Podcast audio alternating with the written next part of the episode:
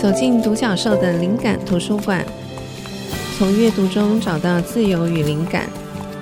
一起探索世界的无限可能。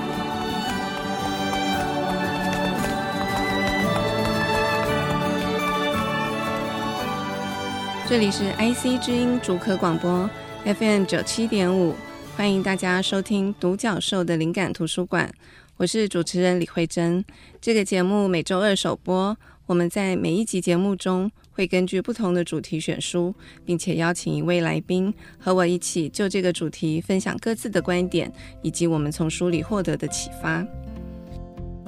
今天我们要分享的主题是大自然，邀请到的来宾是生态研究者，也是《走进布农的山》作者郭彦仁，绰号郭雄。欢迎郭雄。Hello，各位听众，大家好，我是郭雄。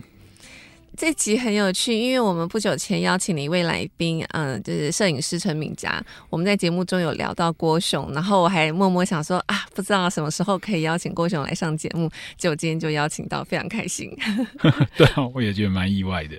其实可以邀请到郭雄非常不容易，因为据我所知，你平常大半的时间其实都在山上。那可不可以请郭雄简述一下你现在的工作的状态跟生活？我其实是一个保育工作者，或者如果要用职业类别的话，嗯、其实我在一间环境影响评估公司做研究员。那我们很在意的主题其实是一些濒危动物的保育工作。那这样的题目其实大家听起来会有点模糊，然后很多人会觉得，诶，我是不是长时间待在山上工作啊？我觉得对，这其实一部分很大的工作的类别。但是另外一个更重要的，其实是保育，其实牵扯到的议题是人啊。所以我们花了很多时间在跟人沟通，不论是到都市做分享啊，或者是到一些山的。边际啊，不论是部落或者是一些村落，去做到一些沟通协调，这些其实都是我的工作的项目。但是我自己比较喜欢的是在山上工作啦，所以我都会蛮常跟朋友讲说，我就是要上山工作。其实，在访问结束之后，我大概过两天又要上山，超过十二天吧。对，可以请问一下郭雄，那台湾的濒危动物有哪些？就是你主要的这个研究跟要去宣导的项目？其实有很多哎、欸，譬如说各位可能立刻马上听过，就是台湾黑熊啊，嗯，甚至黄喉貂啊这一类的动物，那甚至像雄鹰，其实它都是台湾很稀有或者是很少见的一些野生动物。那更不用谈我们对这样的物种它的一些基础的生态习性的不认识，所以当你要去做到保育工作的时候，其实它就会面临到很多的挑战，因为。毕竟保育的工作其实牵扯到人，人就会跟自己的生活啊，跟自己的价值观，甚至跟文化层面有很大的落差了。那这样的过程，我们就要花很多时间去倾听，甚至是同理，最后去找到一个共存之道。嗯。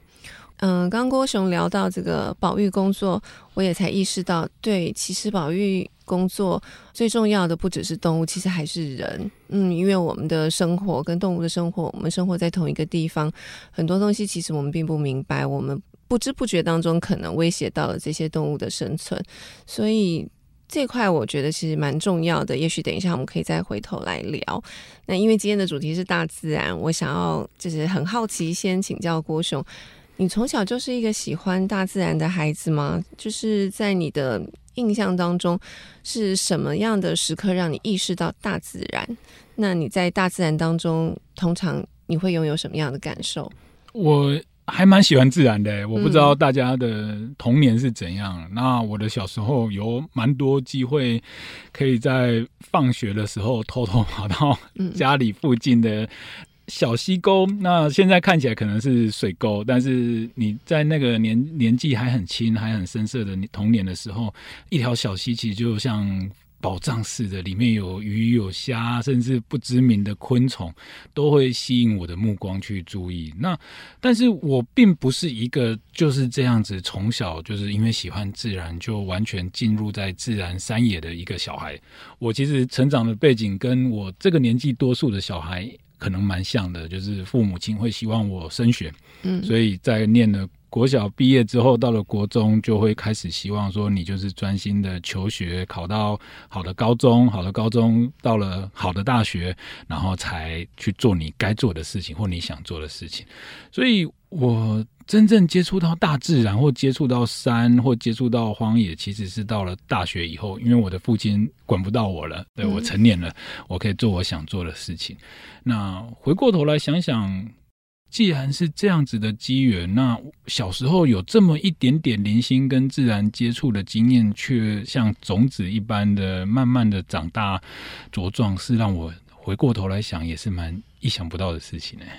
所以，那个喜欢大自然的种子，在很小的时候就一直在心里。但是之后，因为要升学的关系，这条路并不是就说一开始就这么明确，或是这么直线式的。那你在大学的时候，你对于呃喜欢大自然这件事情，怎么跟你的工作连在一起？这当中有什么样的机缘吗？嗯，虽然我在国高中之后就。等于几乎没有机会接触到自然了，但不代表我没有办法接触到自然。嗯，我其实，在那个时候。虽然父母亲都要我们念书嘛，嗯、要好好的考试，但是其实我一点都不想要念书，嗯、所以我就花了很多时间到图书馆去找到一些有趣的书。嗯、那对我来讲是有趣的书，那也很陌生。譬如说，在那个系列出了很多像《多多鸟之歌》啊，嗯、或者是一些博物学家的探险的故事的自传啊，或者是田野笔记这样的书籍。哇，那时候读到说。大自然带给我另外一个是想象力的展场，因为我没有没有没有那样的经验，我不知道台湾的山是叫马博拉斯山长得怎样，可是书中的文字却把我带到那样的地方，然后让我有了一个自己好像伊甸安纳琼斯的带入的经验，好像我在那边也在进行了一趟冒险，就是那种心情其实一直持续在酝酿，然后到了大学就。嘣，就爆发了！我就一定要到山里面去，那就开始决定了要往山里走。那有趣的事情是，也许是年轻吧。现在想想，就是当时就觉得，既然要到山里面做研究，我一定要挑一个最困难的。哎、欸，蛮、欸、特别的。我就想说，我一定要。喜欢挑战。对，我就我就把。我那时候还设了很大的目标，就是我在那边想，我不要研究老鼠，就觉得老鼠不是排挤它，但是就觉得嗯，老鼠没有太容易看到吗？对，就是好像没有，它不会把你吃掉。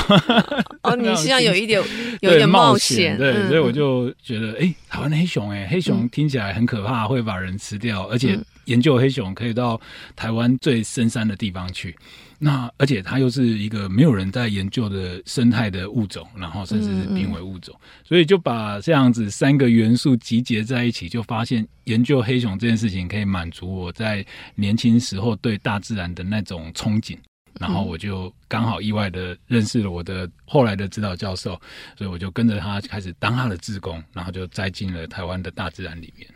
那后来就是。开启了这个研究黑熊之路之后，跟你原先想的一样吗？对黑熊这个动物，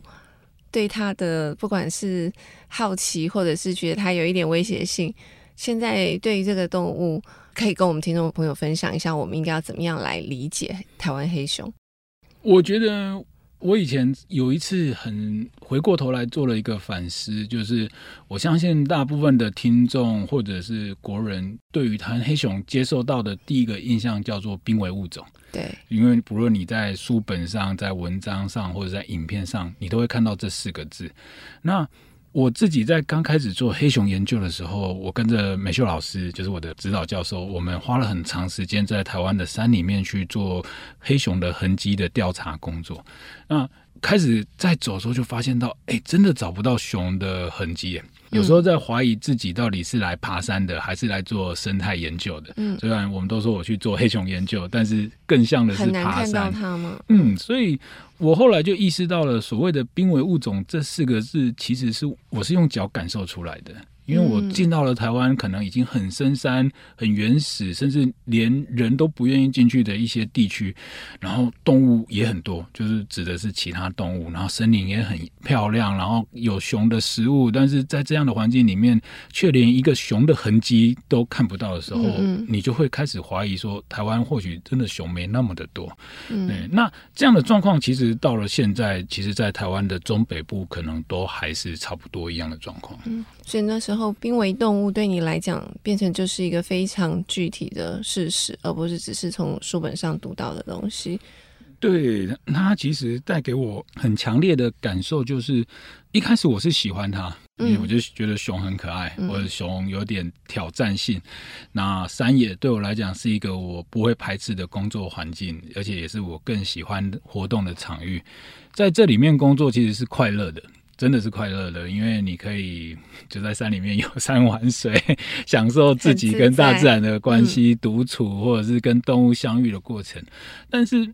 默默的就发现到，如果当你还是在享受这些事情，可是你的关心的对象或关心的环境，它持续在恶化的时候，你却选择不出声，似乎有点在逃避这样的问题。嗯嗯。我们会觉得说，或许我们做保育就是应该要站出来，也许不论是透过各种方式去跟台湾的国人分享，或者唤起他们对这些物种的关心，哪怕只是认识，我觉得。都应该要做，而不是只是把自己就是选择不去看待这些威胁或这些挑战，然后还是让我纵情在台湾的山里面。我觉得保育工作者或许都有一点这样子的祭祀愤俗的味道，但是我们也很现实，就是知道说，如果我们只是在山里面这么的快乐，其实或许对于这个物种的研究者来讲，就有点过于自私。了解，所以真的在山上。要做黑熊的研究不是那么容易。那等一会我们下一段再回来，来听郭熊讲一下，真正的遇到一只熊的情景是在什么时候发生。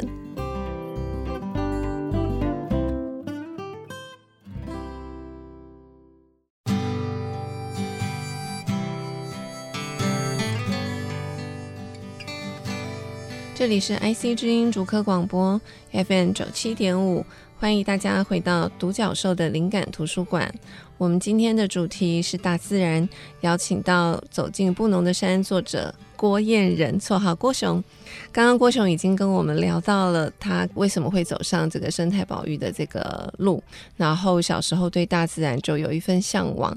那我很好奇这个问题，应该郭熊是回答最多次的，就是你这个郭熊的绰号跟刚刚我们提到的台湾黑熊有关系吗？其实一点关系都没有。小时候很胖，所以国中的时候就被同学哎、欸、郭雄郭雄这样叫着叫着，没想到这个绰号就跟着我一路到了。大学最后开始研究黑熊，哎，也变成人家说你该不会是因为研究黑熊，所以取了一个自然名？嗯、因为很多荒野的朋友喜欢取自然名嘛，就是说你是不是这样才叫郭熊？我说并没有，因为真的是小时候蛮胖的，所以这也是一个巧合。对啊，我也没有想过耶，因为我到真的决定要研究黑熊之前，我都没有想过自己会研究黑熊。嗯嗯嗯。刚刚郭雄聊到，就说其实要做这个生态的这个保育工作，真的没那么容易，因为台湾黑熊是它已经是濒危动物嘛，对不对？所以在你要做这个研究的时候，其实你说你对这个台湾黑熊其实是用脚去感受出来的，因为可能在深山里头很长一段时间都没有遇到半只熊。那郭雄还记得你在做这个研究，在山里头第一次跟台湾黑熊的相遇是什么样的情景吗？当然了，对啊，非常难忘。嗯，多数的时候，其实我在开始跟着美秀老师做黑熊研究的，当志工，后来当学生，然后再当助理。其实我记得前面五六年都没有遇到熊。嗯，我、哦、那种心情。五六年都没对，非常的、嗯、非常的煎熬，那种感觉就是说，哎、嗯欸，我明明是研究黑熊的人，但是我没有遇过一只熊。嗯，然后如果你在路上，譬如说在登山的路上遇到山友，他们听到我研究黑熊，一定就会很兴奋的问说：“啊，那你有看过熊不？”嗯，对，然后我都讲啊不呢，然后他们那个表情就是从兴奋到哦，你没看过熊，你有没有跟他恭喜嘛？嗯嗯，就是他的表情就会变得嗯，就是好了，你就没有看过，你就不要再解释了。一直到有一阵子，就是真的期待自己，好渴望，好渴望，好渴望看到一头熊，然后渴望到有时候都觉得自己是不是产生了幻觉，因为你会觉得森林里面的任何一点风吹草动，你都会想说那是不是一头熊跑过去？但是当你看到那是山枪，然后或者是水路，你就会有点失望，甚至有时候看到黑影，我都会觉得哎、欸，应该是，但是我随后会有一个很，就是会有一个意识告诉自己说，郭雄你不能骗自己这样子。然后真的到第一次遇到熊的时候，也是蛮意外的午后。我永远记得那个是一个很凉爽的冬天的，就是傍晚黄昏，我就听到远方的树枝被折断，啪的一声。然后那时候我就觉得，这种时候光线天气也很好啊，不应该会有这样子树枝折断的声音。就。那时候还没意识到熊，忽然脑袋就闪了一下，那应该是熊折树枝的声音，所以我就立刻就是从山屋，因为我们傍晚都已经回来在煮晚餐了，所以我就穿着比较轻松的服装就。一个人就跑到山里面去，然后连头灯都没有带哦，然后我就往那个声音的方向跑过去，然后那时候心跳超过一百六吧，我猜，因为因为你会知道，你会有一个意识告诉自己说啊，应该敏感度，对，你会知道熊一定在那里，但是你也很清楚知道熊搞不好因为你来，它就立刻跑掉了，所以你你会知道我已经离它很近很近很近了，但这么近也有可能就是失之交臂这样子，那所以就带着这种矛盾的心情在那边寻找，结果在一个转头。我就看到了一只米老鼠，米老鼠对，因为熊的耳朵很大，圆圆的，然后光线已经很暗了，灰黑的，然后黑色，距离是不是很近？其实没有很远哦，大概不到五公尺。哦、哇！然后就就突然就看到一头熊，就停在那边看我的时候，我就觉得我就是心脏要要弹出身体了。然后 两个对视吗？对视了大概两三秒，嗯嗯，然后他就。默默的就消失在森林里面去了。嗯、然后我就 虽然讲米老鼠有点好像泼冷水，嗯、但是因为它的耳朵真的很大很圆，然后你也看不到它的眼睛，因为熊的眼睛小小的，脸的轮廓就圆圆黑黑的这样嘛，黑熊就觉得哇好可爱。那时候根本一点害怕的心情都没有，嗯、甚至会有点想说你不要走，我、嗯、或者是我跟着 你走，对，你会想说，哎，他往那边走了，我能不能就是跟上他的脚步，然后。多看他那一两秒，哇，那是第一次遇到熊。嗯嗯嗯，然后我就立刻打卫星电话下山，因为我们在山上没有讯号。嗯，我就打电话下来跟所有人宣告说郭雄看到熊了。然后，然后对啊，但是没有大家都哦，没有很在意，因为我们那时候整个实验室就只剩下我没看过熊。哦，对对，他们就觉得哦，好，这熊也不是。可是那对你来讲是一个等待五六年的第一次的相遇，这个经验当然是值得大肆庆祝的。对啊，对啊，我到了，因为我们在山上工作嘛，工作完到下山还有一段时间，然后我都等到了下山再兴奋一次，然后大家都都已经忘记我十天前有讲过我看到熊这件事情。我记得上回请教过你，那台湾黑熊。目前在台湾，你们出估的数量大概是多少？其实美秀老师有提出一个数字，大概就是两百到八百只。嗯，那听起来就会觉得天哪，怎么会是一个这样子的 range 如此大的数字？嗯、那其实这个数字在告诉我们说，我们其实还没有能力去估算台湾到底有多少只台湾黑熊。嗯嗯，那所以换过来说，那我们需要几只台湾黑熊才够？嗯嗯这个时候，其实，在二零一零年有办过一次，就是国际的熊类专家群组来台湾开会，他们就觉得台湾如果在一百年内黑熊不要灭绝，那我们可能至少要两千只才够。那显然，不论是悲观一点的两百只，乐观一点的八百、一千或一千二，都距离两千是有一段努力的目标。嗯，对，嗯嗯，在山上除了台湾黑熊之外。呃，还有很多其他的动物。你曾经有过跟哪一些其他的动物，你觉得印象很深刻的这个相逢或是遭遇吗？猪啊，猪，你是不是很喜欢？我还蛮喜欢猪的哦，对啊，就我发现我最近人家问我喜欢什么动物，我都猪不行，我一定要说熊，对，熊再来才是猪，对，嗯嗯，猪真的很可爱，我觉得猪是一个。嗯，很可爱的生物，你会看到它很多很逗趣的模样，或一些很逗趣的行为，你会有时候会让人家开怀大笑。那各位可能会注意到，我在讲的这些动物，可能对大家的第一个先入为主的印象就是危险，比如说熊很危险，猪也很危险，因为会冲过来攻击你，把你的肚子化开，皮开肉绽这样。那我是觉得这是大家。普遍对于野生动物的很大的偏见或不认识，所以才会觉得说哇，这些动物是不是很危险？但是其实我常常都说，动物比人类更怕我们。它看到我们第一个时间就是要跑走了，哪怕带小孩的母熊或带小猪的母猪，看到人类就是立刻的跑走。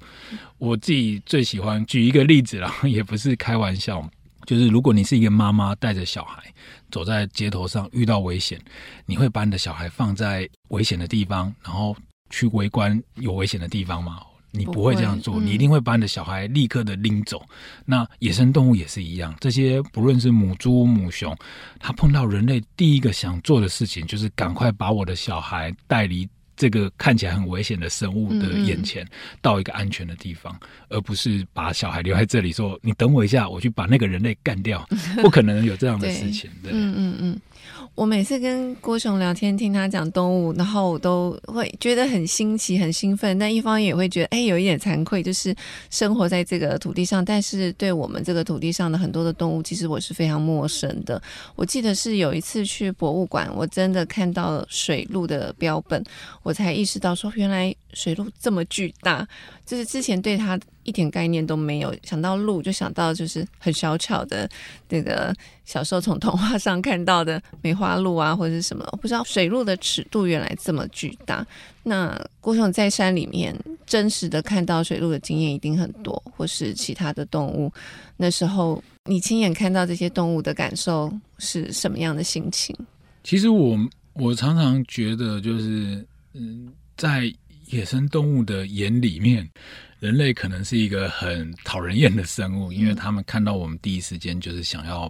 跑走、逃离，就是这个现场。嗯嗯、那有的时候看到一些母鹿或者是一些鹿、一些或者一些野生动物，嘿，它竟然没有立刻第一时间跑开的时候，我觉得仿佛自己被大自然。接受了，被这些野生动物接受了，嗯嗯、他们认同我是这个自然的一部分，或者是他是觉得我在这里并不会影响到他，那种心情其实蛮开心的，就是那种开心是指说我被他包容了，或我被他接纳了。嗯、那从他的眼神，我也觉得自己跟自然。藕断丝连的，还存留在一些联系的关系，而不是只是一个一个登山客或者是一个生态研究人员的角度。那这样的事情其实潜移默化在我心里，因为我相信大家对像珍古德的照片非常的吸引人，因为你一联想到他，就会想到他抱着黑猩猩的那张照片，嗯、或在丛林里面跟动物有过那么一点点的交流。我觉得我们这群人会想要研究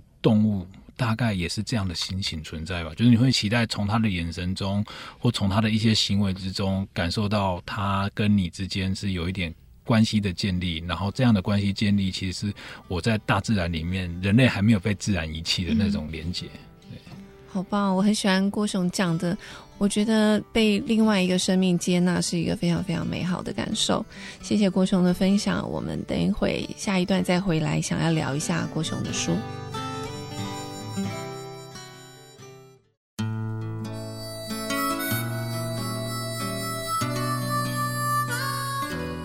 这里是 IC 之音主科广播 FM 九七点五，欢迎大家回到独角兽的灵感图书馆。我们今天的主题是大自然，邀请到的来宾是生态研究者郭熊。嗯，我想要聊一下，就是郭熊的书《走进布农的山》，因为之前嗯曾经在另外一个节目有访谈过郭熊，那我很喜欢这个。这本书里头讲的非常多的片段，呃，我记得郭雄在走进布农的山里头多次提到布农族对你的影响，然后你说布农族是走路的民族，可不可以用实际的例子跟听众分享原住民朋友帮助你看到了什么？哇，这个好难讲啊，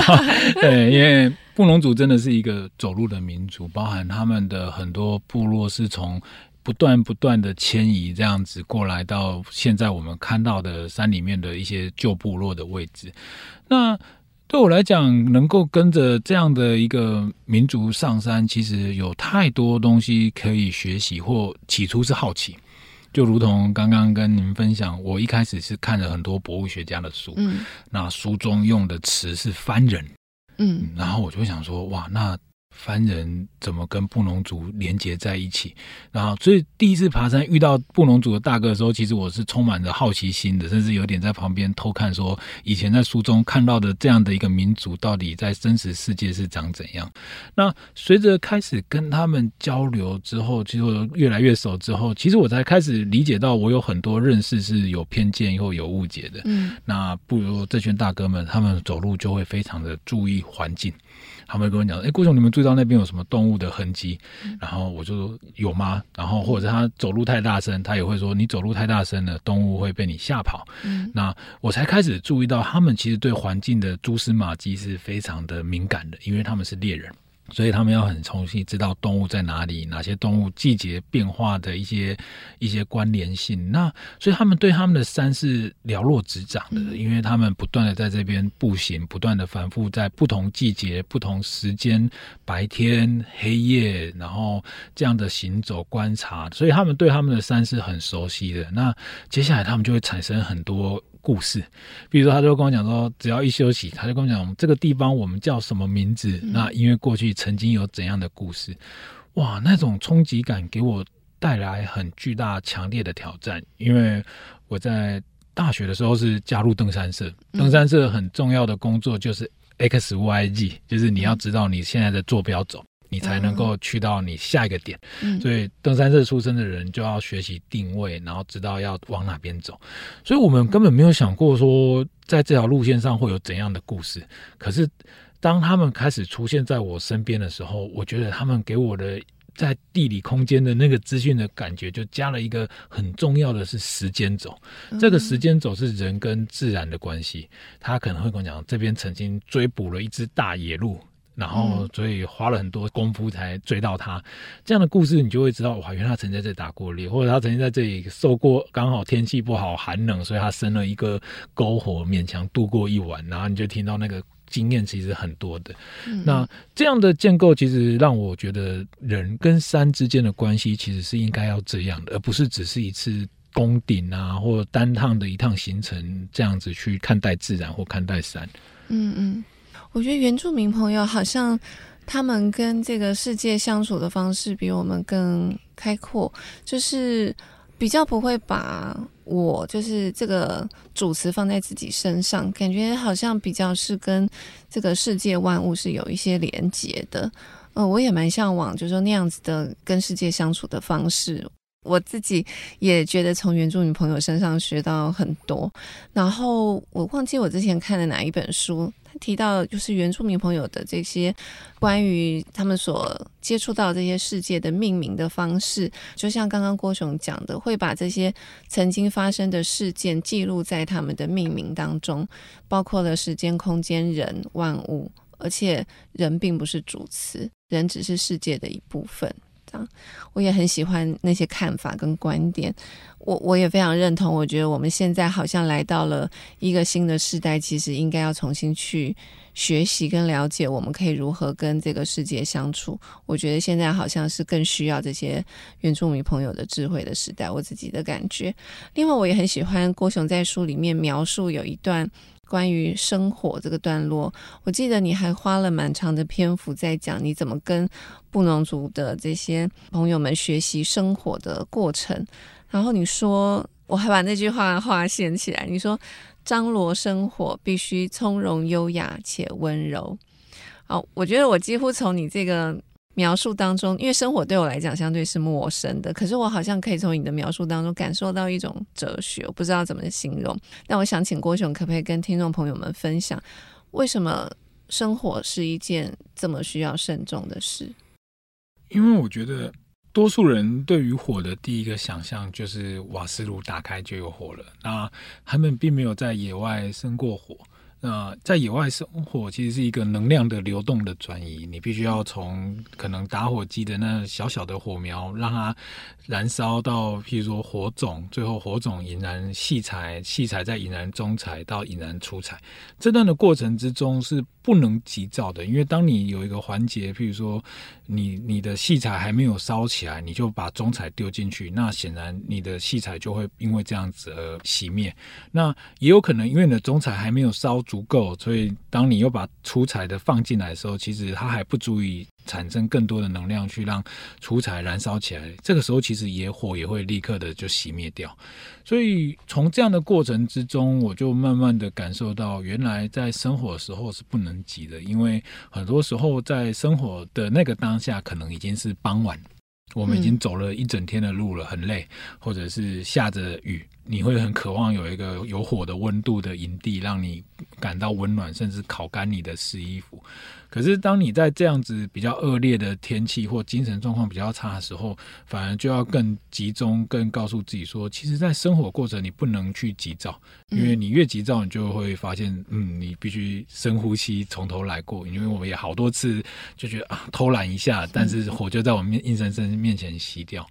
那其实生活对我来讲，它不只是这样子，在心理层面的，你说像哲学也好，或者是对于自己的修养的练习也好，其实他让我看到的是背后整个原住民族对于台湾山林的认识。跟对台湾山林的使用或相处的模式，譬如说，很多木头不是随便拿来生火就可以的，嗯，因为我们不会随便乱去挑木头、乱锯木头，或者是去乱捡木头。那这些木头为什么可以生火，是有它的道理，那或它的生态习性、生态条件。那这样的状况其实就会衍生出很多不同民族有不同的地域性。我最近可以分享一个，我有一个有趣的案例，就是我最近很常跟北部的泰雅族朋友一起爬山，然后有一天我们就看着他生火，然后我就在那边笑他说：“哎、欸，你知道你拿这个木头生火哦，我如果在我花莲那边会被我布农族的朋友笑说你不会生火。”我这样开他玩笑，因为他拿的叫做假长叶楠，就是一种楠木，然后这种楠木其实它很容易烧，但它不容易留下红炭。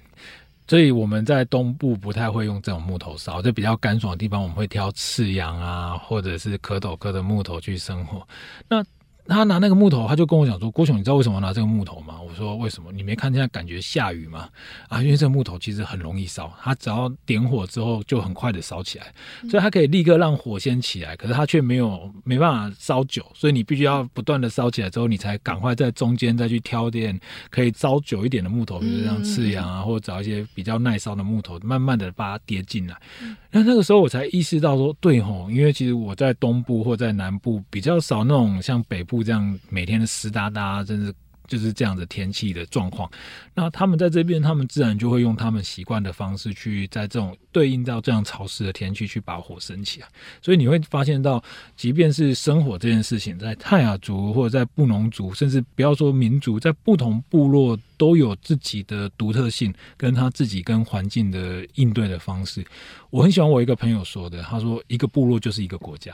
啊。对，他说很多人会会想要从哎，你们原住民怎样，或从你们布农族怎样，或你们泰雅族怎样，其实他们都会 就不知道该怎么回应，因为其实每个部落都会因为自己跟这块土地的连结产生出独特性，那很难说布农族就这样，或泰雅族就这样。显然，我们对于台湾的原住民还有更多需要去理解或认识的地方。嗯嗯。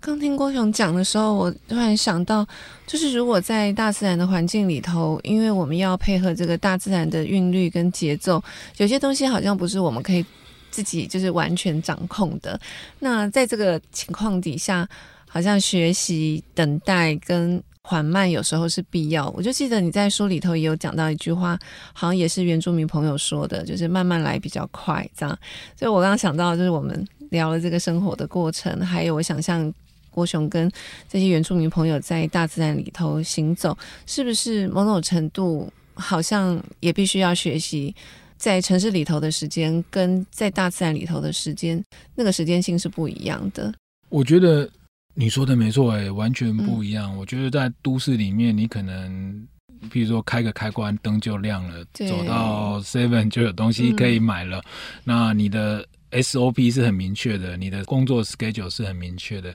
可是到了自然里面，其实我们必须要把这样现代性的东西完全抛掉，回到就是人自然的节奏的韵律感。我觉得我最常举的就是等动物。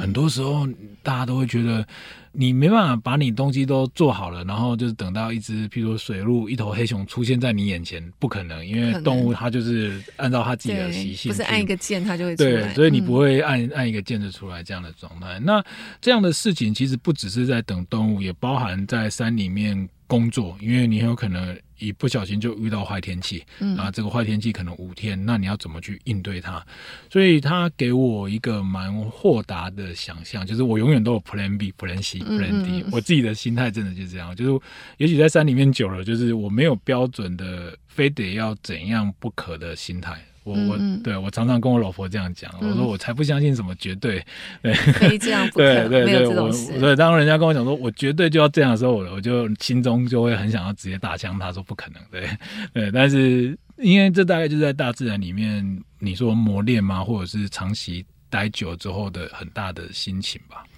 那另外，我想要追问一个问题。那它会带来很多的不方便，对不对？对你来讲，你对不方便这件事情的忍受度是不是特别高？或者说，你不会有向往，就是我们比较现代，就是很多科技用品的这种方便吗？我觉得它带给我比较多的是随遇而安呢、欸。嗯，我觉得这个其实必须要，当人如果都只待在都市里面去，我觉得会越来越钻牛角尖。嗯，嗯，嗯，我的感觉就是这样，就是当你越住在都市里面，其实你会越觉得自己生活是。越来越狭隘的，嗯嗯，就好像那个你的视野不断的被遮住，就只剩下那么一点点光，嗯嗯，然后那个光就是都市的光。但是其实世界并不是这样的，就好比说我们会需要旅行，去看看别的国家、别的人怎么生活。那我觉得我在山上的心情也是这样子，就是我在不同的区域。登山或者是做调查，跟不同的人相处，去听他们讲的话或他们的文化的想法，它其实就是在让我去理解到这个世界是很多样性的。嗯，那它也带给我一个很重要的反思，因为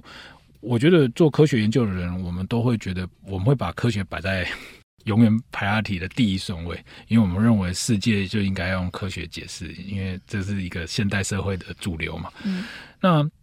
当我在跟这些部落的族人聊天的时候，我才发现到解释自然的方式，并不是只有科学这么简单，很有可能是神话，很有可能是观察，那也有可能后来我觉得也有可能是用文学性的方式去解释，它反而是带给我这样子很强烈的感受，而不会让我自己就是我就只能把动物画成冰冷的数字，比如说每个月的活动变化啊，或季节的活动变化，或它吃了多少百分比的食物，这样的东西并不会是我在我心中是很强烈的主观。嗯嗯，为什么会想要问这个问题？也是这个议题是我自己也很感兴趣的，因为我觉得我们在享受现代的便利的时候，其实从不同的角度来看，某种程度呢也是一种受限，也是一种牵制。因为就像刚刚郭总讲的，我们可能会越来越无意识的变成我非得要这样子，我才有办法生活，或是我离开了这样子的环境之后，我就变成一个没有办法、没有能力的人。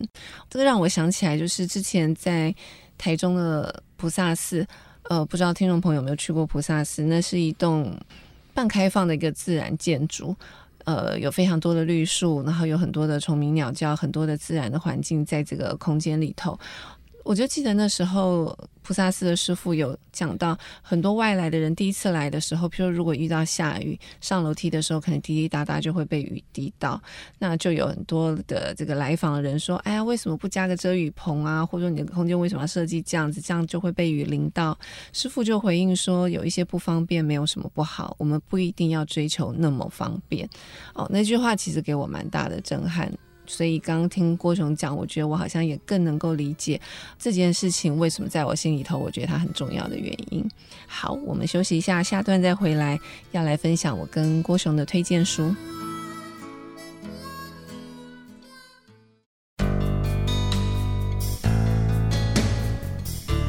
这里是 IC 之音竹科广播 FM 九七点五，欢迎大家回到独角兽的灵感图书馆。我们今天的主题是大自然，邀请到的来宾是生态研究者郭雄。我们刚刚聊了跟大自然、跟动物还有原住民朋友的一些不同的视角跟启发。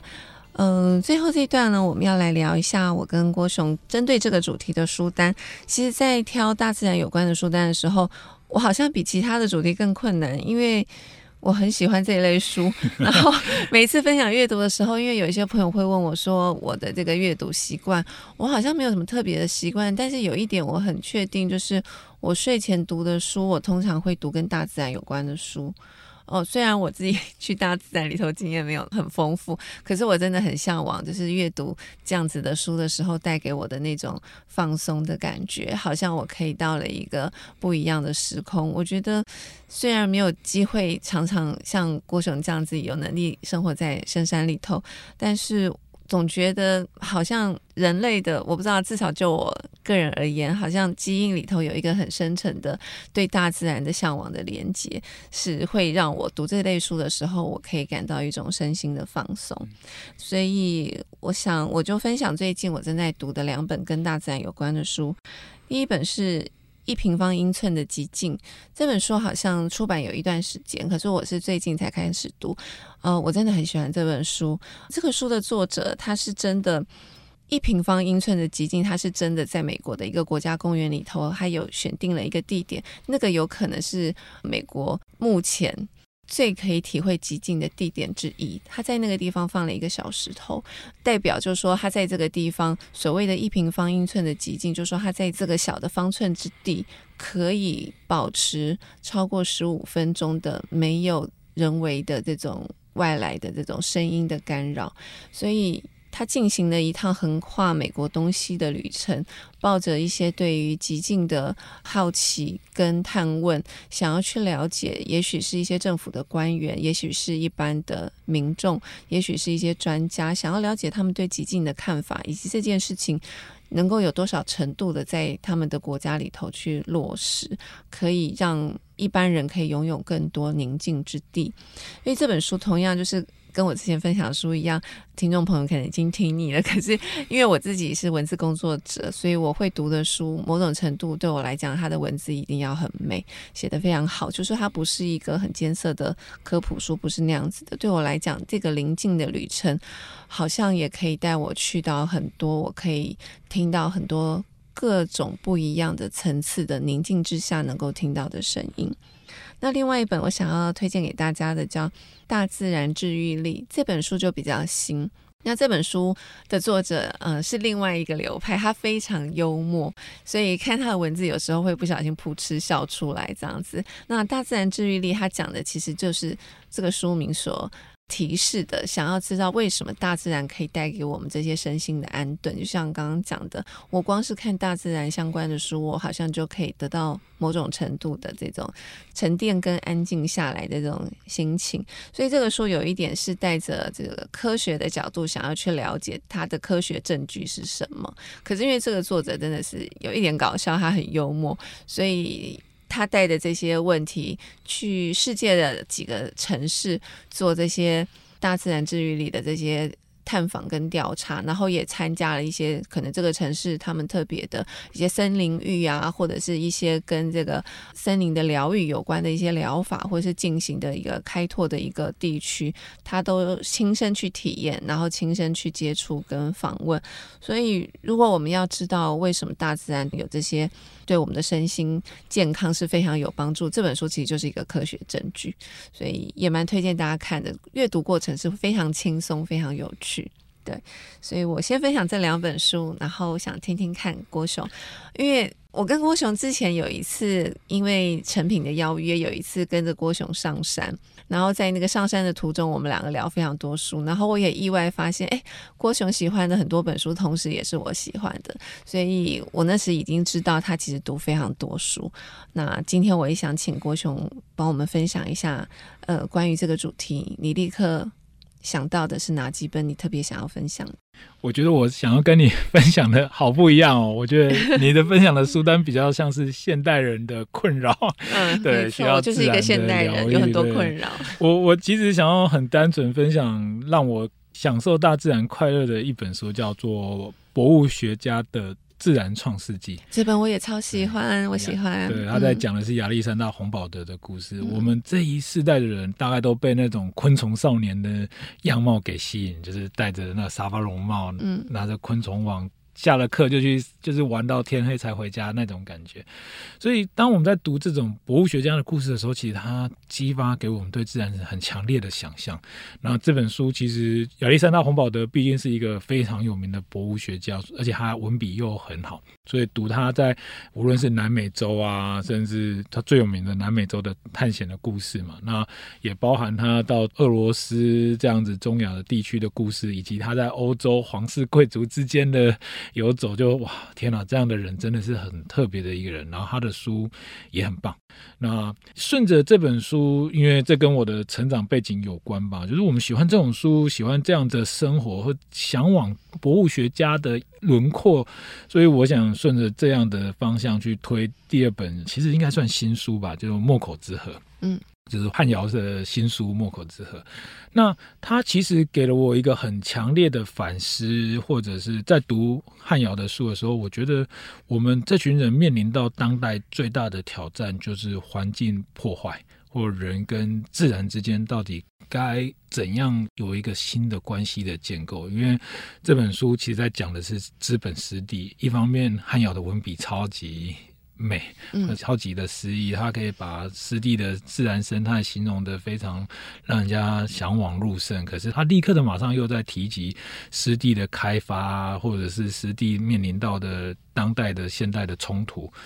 我觉得。对我来讲，或许这是我们这代人的宿命吧。我们读到的文字是像洪宝的那种，你会觉得整个大自然都是我的冒险的场域，我可以在这里面游走，去做采集，去做探险、冒险、登山。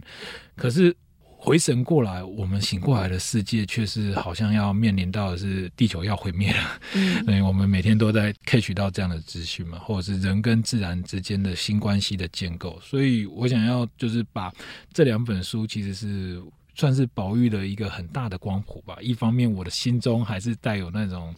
嗯昆虫少年的样貌，但是其实回神过来，我们在处理面对的，其实人跟自然的关系的建构。嗯，对。那我也可以回应一下刚刚郭雄分享这两本书。第一本那个嗯洪宝德的《博物学家的自然创世纪》那本书，我也非常喜欢。我记得是一个。呃，女性作家写洪宝德的故事，有点像她的传记，可是非常好看，文字很美，而且每天就是像看小说故事的冒险这样子。非常的有趣，然后也会觉得那种世界在眼前展开的感觉。然后刚郭雄分享第二本书汉尧的《墨口之河》，呃，我其实原先不认识这位作者，我是因为之前去参加环境文学营，呃，附带一提，就是我蛮推荐听众朋友，如果你喜欢这集的内容，你本来对大自然也有兴趣，对文学有兴趣的话，我非常非常推荐大家来参加今年的环境文学营。你可以上网去 Google，因为今年的这个。环境文学营，我觉得非常非常精彩。我那天听的是第一场，是《巡洋记》的作者徐政甫，还有黄汉尧他们一起带路的这个行程。他们两位都非常会讲，然后表达能力非常之好。我在那个短短的几个小时当中，我觉得我就吸收了很多的知识，而且会觉得这件事情非常有趣。所以《莫口之河》我还没有看，但是我刚刚听郭雄讲，我已经把它列入我的待读书单，我一定会把它买回来读。那除了这两本，郭雄还有要分享的书吗？哇，太多了，太多了。其实，其实我觉得亚历山大洪堡德对我们的影响其实是。有的，这个蛛丝马迹存在，因为它其实影响到像后世的达尔文，达尔文影响到华莱士，华莱士又影响到鹿野棕雄，那其实就可以跟台湾有关联的，譬如说《山云番人》这样的书籍，其实我自己都很喜欢。那除此之外，我一定要提一下我的偶像，就是旧居夏勒，乔治夏勒，他在台湾应该有一本书叫《最后的大猫熊》吧，嗯，很默默无名，可能你在二手书店就可以轻松拿到的一本书，但是非常的精彩，因为。他把野生动物工作者投进自然的真实样貌给写了出来了，那读起来都会让人家非常的有画面感，这其实是我很喜欢的。觉得有时候我的阅读是一个视野的展开，有的人像电影一般，有的书我看就像看电影，有的书它其实建构了一个就是可能中海拔的森林或者是一个很特殊的气氛。我自己觉得这些书吸引我，大概就是这样吧。嗯。好，节目最后，我想回到郭雄的工作，就是在台湾的这个保育工作。呃，刚刚一开头的时候，郭雄就讲，保育工作其实很大的部分其实是跟人的沟通。那可以不可以请郭雄利用最后一点时间，你可以跟我们听众分享关于这件事情，我们一般人可以做到哪些事情呢？哇，这个问题好难回答哦，因为我最常碰到的问题就是，那我一辈子都没有机会看到野生的台湾黑熊，嗯、那我应该要怎么？帮忙保育台湾黑熊。嗯，每次被问到这个问题的时候，我其实内心都很纠结，因为我可能这辈子也遇不到北极熊，但是北极熊却因为我不随手关灯，它的栖地就要灭绝了。那我觉得一样的道理。那我觉得最简单的做法，其实从自身开始，你去关心自己身边的自然环境就好了。光是这么简单的一件事情，其实我觉得这种环境意识的觉醒就已经是一个很大的开始了。我常常开玩笑，我朋友就问我说：“你你觉得都市人生活中有多少野生动物？”你数得出来吗？在台北街头上，你可能会认真一点的人，可能会数到五六种、七八种。那这个时候换到山边的原住民的部落，他的生活的场域可能有四五十种野生动物。诶，那有这么大的落差，其实我觉得就会产生出很多人跟野生动物之间的关系的思考的逻辑的差异了。所以在处理这样的保育议题的时候，有时候都市人就会觉得说啊，你们不应该猎杀，不应该怎样，因为要保育。可是面临到在山边的原住民族，他们想法可能就不会是这样，因为这些动物是每天跟我活在一起的，我干嘛要保育它？嗯，对。所以我觉得，作为我来讲，我在做的就是这样子的桥梁。那我也会很希望生活在都市的朋友们有机会可以去多多关心自己身边的环境，哪怕是一棵树都好。嗯，谢谢郭熊。上次我们刚之前聊到，就是因为陈平的邀约，跟着郭雄上山，然后我记得那时候郭雄就是在我最后带我们走到这个比较不是一般的这个明显的山路的山里头，这是真的有一点点荒野的感觉。然后我就看着郭雄在前面走得非常轻松自在，然后我在后面走得非常狼狈，这样。可是，一方面又觉得啊，可以身处在这样的环境，觉得好棒。因为那天我真的听到有生以来最响亮的鸟鸣声。你会让我感觉，就是说，我们走在这个山路里头，像是就是活在这个世界当中，而不是像我平常在走步道的时候，我会感觉大自然在我的旁边，我跟它是平行的。可是那天跟郭雄走这个山路的感觉，我会觉得我就是在大自然里头，我是其中的一份子。我其实很想跟你分享，哎，我就是布农族的你好，叫猕猴迷上乌尼囊。嗯，那其实如果要翻译成中文，就是好好呼吸。啊，对，那好好呼吸这句话其实代表很多意思。那甚至弥火弥上，再单看字义的话，它其实是生活的意思。火火，对，所以要把火好好升起来，那就要好好的，的意思。对，所以就要好好的呼吸。所以我觉得这其实是很人跟自然很深的一个哲学道理。然后他用了一句最简单的一句话来呈现，就是好好呼吸。嗯，那我觉得这是我可以带给。都市的人或现代人的一句话吧，就是你应该可以好好的呼吸。对，好棒，谢谢郭雄的分享，会把这句话记在心里。我觉得这个真的是一个好棒的打招呼的方式。嗯、非常谢谢今天郭雄在上山之前还抽空时间来上我们的节目跟我们分享，希望未来还有机会邀请你上节目。没问题，谢谢，谢谢郭雄，谢谢各位听众，我们下次见。